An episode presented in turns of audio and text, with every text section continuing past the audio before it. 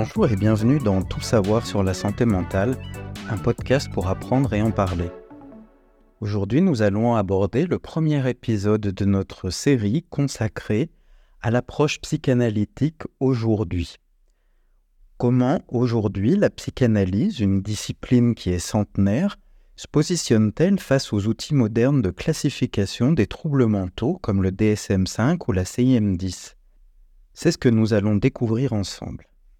La psychanalyse, créée par Freud au début du XXe siècle, semble parfois appartenir à une ère révolue. Elle a été beaucoup critiquée.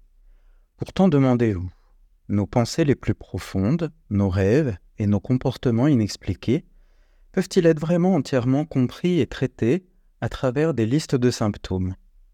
La psychanalyse nous offre une fenêtre unique sur l'esprit humain, explorant les racines cachées de nos souffrances mentales.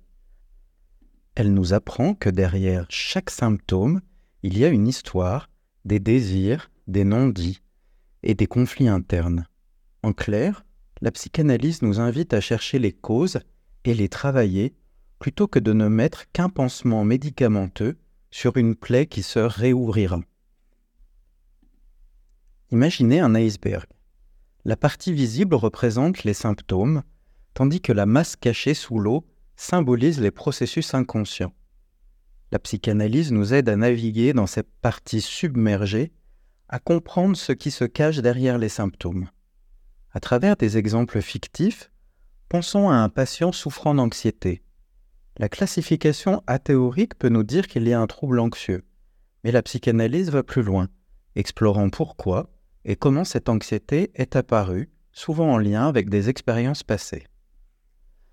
Vous vous demandez aussi si aujourd'hui les soignants utilisent la psychanalyse, s'il y a toujours des psychanalystes. Est-ce que la psychanalyse a toujours sa place dans nos hôpitaux et cabinets aujourd'hui? La réponse est oui.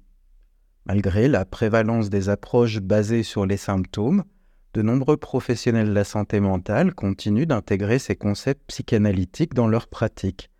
D'ailleurs, la plupart des théories modernes qui ont suivi la psychanalyse utilisent des termes psychanalytiques.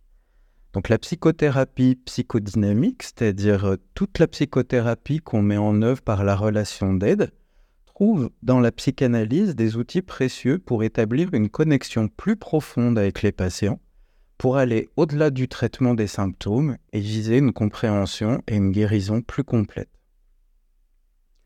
En résumé, la psychanalyse, loin d'être obsolète, est un complément indispensable aux classifications à théoriques modernes.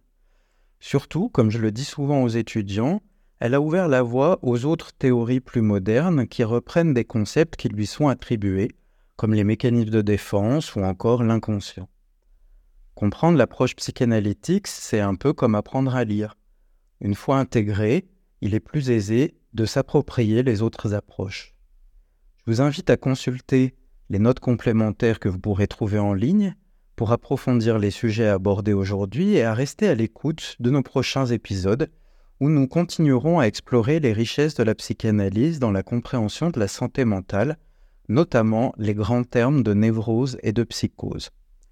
Merci d'avoir écouté ce podcast, je suis Olivier Morénin et c'était tout savoir sur la santé mentale.